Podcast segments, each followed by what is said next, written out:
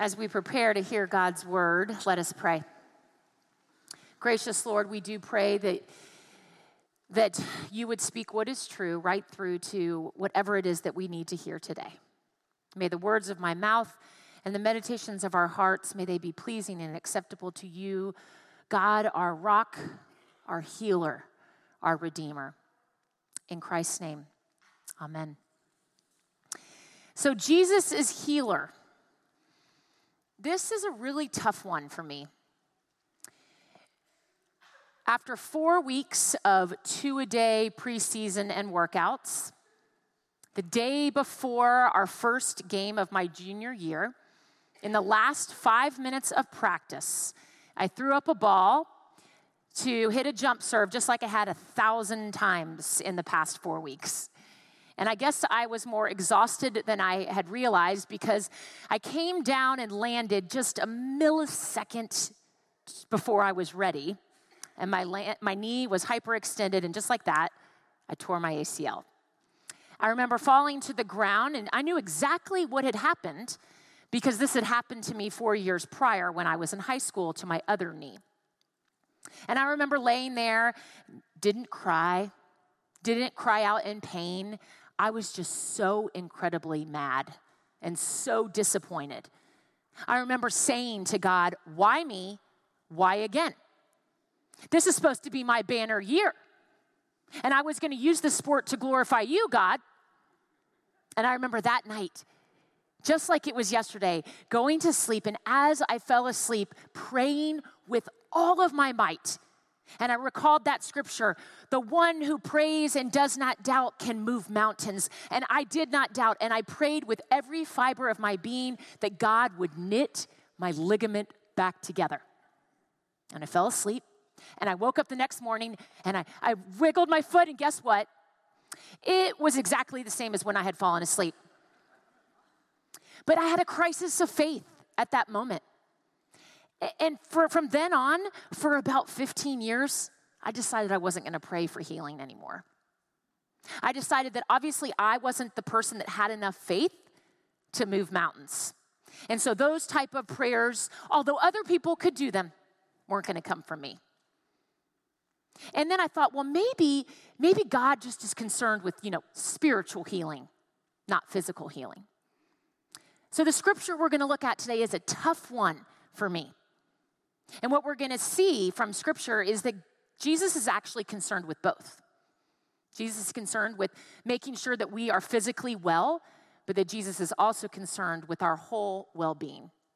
So I want you to follow along with me. This is a rather long verse, rather long verses, and it's we're continuing to look at the Gospel of Mark. This is chapter 5. Hear now the word of our Lord. When Jesus had crossed again in the boat to the other side, a great crowd gathered around him, and he was by the sea. Then one of the leaders of the synagogue, named Jairus, he came, and when he saw him, he fell at Jesus' feet and he begged him repeatedly, My little daughter is at the point of death. Come and lay your hands on her so that she may be made well and live. And so Jesus went with him. And a large crowd followed him and pressed in on him. Now, there was a woman who had been suffering from hemorrhages for 12 years. She had endured much under many physicians, and she had spent all that she had, but she was no better, but worse. She had heard about Jesus, and so she came up behind him in the crowd and she touched his cloak. For she said, Oh, if I but touch his clothes, I will be made well.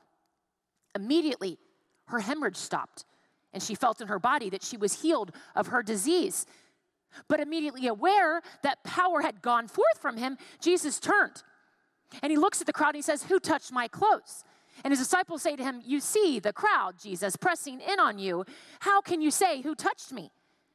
He looked all around to see who had done it. But the woman, knowing what had happened to her, came in fear and trembling, fell down before him, and told him the whole truth. He said to her, Daughter, your faith has made you well. Go in peace and be healed of your disease. While he was still speaking, some people came from the leader, Jairus' house, to tell him, Your daughter is dead. Why trouble the teacher any further? But overhearing what they had said, Jesus said to the leader of the synagogue, Do not fear, only believe. Jesus allowed no one to follow him except for Peter, James, and John, the brother of James. When they came to Jairus' house, he saw this commotion. People were weeping and wailing loudly. When Jesus entered, he said to them, Why do you make a commotion and weep? The child is not dead, but sleeping. And they laughed at him. Then he put them all outside. And he took the child's father and mother and those who were with him, and he went in where the child was. He took her by the hand and he said, Talitha cum, which means little girl, get up.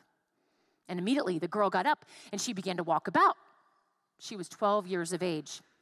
At this, they were overcome with amazement.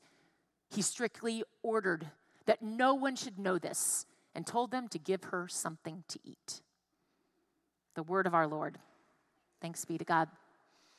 There are a few things I want us to notice about what is included in the scripture here and what is not included in the scripture.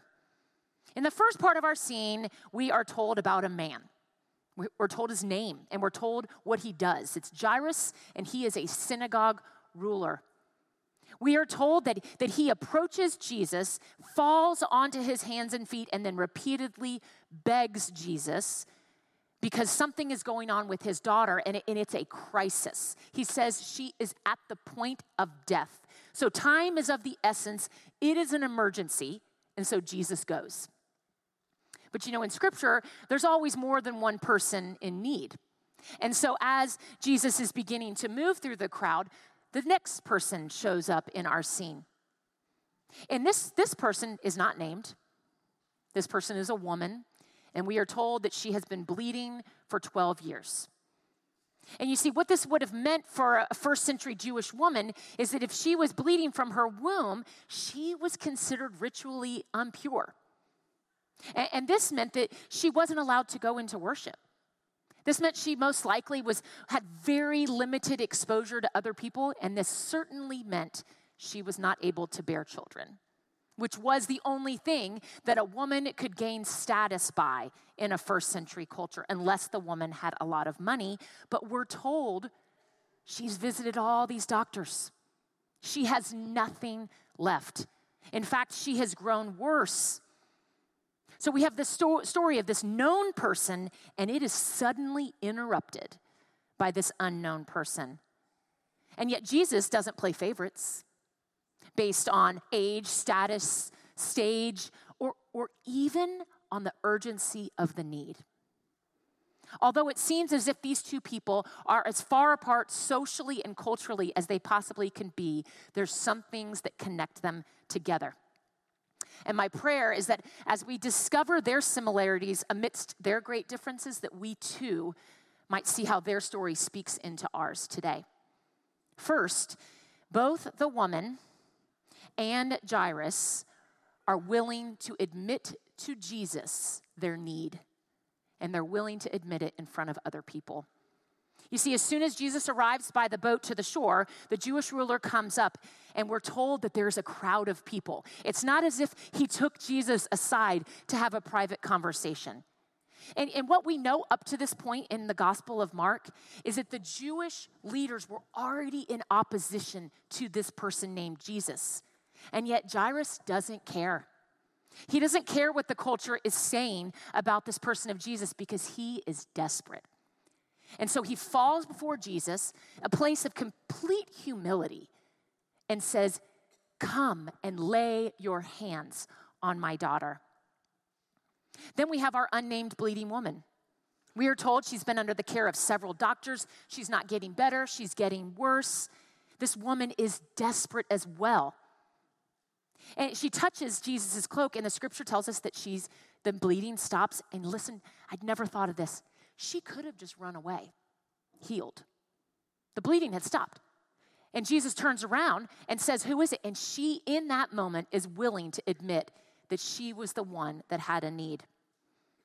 Now, I'll admit, I, like so many of you, like to really put a happy face on and make it seem like I've got it all together. But part of healing involves admitting that there is something that needs to be healed. I can't tell you how many times our staff finds out about stuff that has gone on in your life that you knew about weeks, months after it has happened. The church is the body of Christ on this earth, and part of being church is caring for one another. In the early church, we see in the gospel in the acts that the believers it says literally the believers were together of one heart and mind and there was no needy person among them. You see they were able to give abundantly of their gifts but they were also willing to admit where they had needs. Why do we feel like we cannot share our needs especially in our community of faith why does it seem like if we hold our needs so closely to our chest, it will make it feel safer? And more, it will make it feel as if we have more control. I remember when I was a child and I got this awful splinter in my thumb. And, and I screamed and I wailed. And what did my mom do? Let me see it. Of course not. I ran away from her. I hid in a closet. I thought if I just hold that and squeeze tight enough, surely the splinter is going to come out. Well, of course, as I sat in the closet, I realized that my thumb was beginning to swell and my hand was beginning to throb. And I had to reach this point of, I'm not going to be able to handle this on my own. I reached a point where the need that I had was greater than the fear of letting someone else in on it. You see, we too think if we just keep our needs and our pain hidden, it will eventually go away. We fear that letting others in on it will actually make it worse than the pain that we already have. But see, y'all, when we keep our pain and our needs hidden from others, it feels safer, but only for a short time. These stories in Scripture challenge us that we have to share our pain with others. So I want you just to consider for a moment where do you need healing? Where do you need healing? Do you have a procedure coming up? And although it is very routine, you've got a little bit of anxiety going on. Have you been given a diagnosis that you think if you tell someone else, they'll start to look at you differently? Or maybe it's not you, maybe it's someone you care deeply for. Might we be able to, like Jairus, to ask for help in a humble way? Or do we really want to wait until the pain is unbearable and our anxieties are swelling and our hearts are throbbing. What if part of letting Jesus be healer is just admitting that we all have something that needs to be healed? I want to encourage you to share your needs with someone. If you're going through a really rough time or just a slightly rough time, I want you to ask us for a Stephen minister, someone that can walk alongside you and listen Use the prayer request cards that are in front of you. Send us an email in. Uh, go over by the windows after this service today and have someone pray for you. Being in relationship with Jesus means we are following a healer. And Jesus desires for us to admit where it is that we need healing. And we need to do that for each other here at Westlake Hills Presbyterian Church. So, the first thing we see about these two characters is that they were willing to admit their need. But, but the second thing about Jesus as healer that links the two of them together is that whenever Jesus heals, it has more to do when, with just physical healing. There's something else going on here. In fact, the word that is used for heal throughout the Gospels and throughout the Gospel of Mark is most often translated as to be saved. To be saved, to be made whole. In Mark 8, it says this For those who want to save their life will lose it, and those who lose their life for my sake and for the sake of the gospel will save it. That's the same word for healed. When Jesus spoke of being saved, it wasn't saved from something, it was saved for something, saved for abundant life now, even when our lives might seem a wreck. Saved for wholeness, even when our bodies do not feel well. You see, when, when the woman reaches out to touch Jesus, we are told that she's healed. That's a different word. It is not until Jesus speaks that she is made well, that she is made whole, that she is saved. And this is this is the interesting thing is that right before he tells her that she is healed, he gives her this word. He says, "Go in peace." Do y'all remember last week that I told you that when Jesus is on the boat and they're in the midst of the storm and he shouts to the storm, Peace, be still? That is not the peace that's here. The peace that he uses here with this woman is the shalom. It is the fruit of the Spirit peace. It is the peace that passes all understanding. It is the peace that says, finally, you get to not be ostracized from your community. Finally, you have been saved for worship. You are able to go back into the temple. You have been given wholeness and well being for the first time in 12 years. Now, I need to be really clear. I know that all of us have prayed for God to heal someone we love. I know many of you over the weekend got a text about the Dearman's grandchild, and you were praying that this one year old would live. I hope that you have heard stories of miracles where people have been healed. But let's just be honest, haven't you heard a lot where people haven't? Right? I know it is really, really hard. It is painful, and it's so confusing. I mean, if God heals one child with cancer, why doesn't God heal this other child with cancer? And I can't stand up here and tell you that there's a formula for the time of day, the number of people, and how holy they are that need to get together to pray so that things come out the other way. I couldn't stand up here and tell you how we can all remain young. But this is what the scripture tells me, y'all. When Jesus heals people, it involves more than just addressing the physical needs. I am in no way trying to lighten the load to say, you know, you know what? Maybe you didn't receive physical healing, but don't worry, God has spiritually healed you and He will give you peace. In my opinion, that just makes it seem like God doesn't care about physical healing. And from the scriptures, we know that all of Jesus' encounters had to do with Him having compassion and care for those that were physically and mentally sick. I received a glimpse of what it looks like this, this kind of tension between we, we want Jesus to be a healer, but how do we wrestle with the fact that it doesn't seem like Jesus does it all the time? And I received a glimpse into what this looks like with our incoming class of deacons and elders. I have had the privilege of spending time with them over the past four weeks, and, and we have heard their stories. And I heard story after story of how they had prayed and some of them received physical healing from people in their life or for people in their life, but all of them have been made well. All of them have, have had illness, fear, death, disappointment. These men and women have humbly chosen to follow Jesus and admit where they need healing. They have demonstrated to us the importance of seeking out encounters with Jesus to reaching out and, and asking to touch and, and touching the cloak of Jesus with the hope of something happening, to fall before Him and say, I need healing.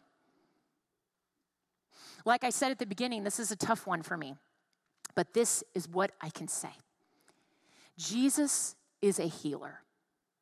And when we risk telling others, when we risk reaching out to touch and have an encounter with Jesus, Jesus heals. I'm going to pray for myself and for you all, for those that I love, that Jesus will heal, no matter what it looks like. I'm going to tell others, I'm going to reach out and try to have more encounters with Jesus. There's this uh, passage in the Gospels where Jesus is approached by a man who asks for healing. And Jesus says to the man, Do you believe? And y'all know what, what the man says back. He says, I believe. help my unbelief. I love that. Because it's not like at that point Jesus said to the guy, Oh, sorry, you're only 50% believing. Can't help you. Jesus heals. Even in the midst of his unbelief. And so that's what gives me assurance this day is as difficult as a topic as this is for all of us, Jesus still heals. And so, before we're going to say a prayer together as a community, we are going to claim that Jesus is healer together. I want us just to take a moment of quiet. And I want you to call to mind where do you need healing? And where do the people in your life need healing?